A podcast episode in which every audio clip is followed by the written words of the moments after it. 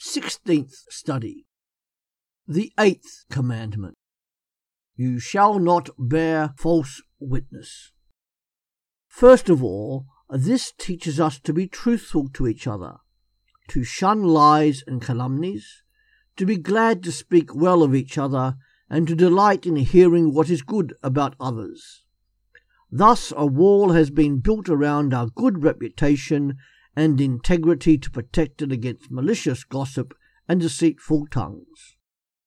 God will not let that go unpunished, as he has said in the other commandments. Second, we owe him thanks both for the teachings and the protection which he has graciously provided for us.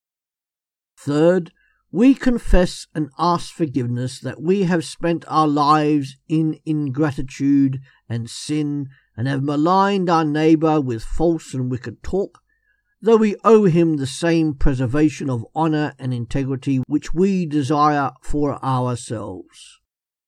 Fourth, we ask for help from now on to keep the commandment and for a healing tongue.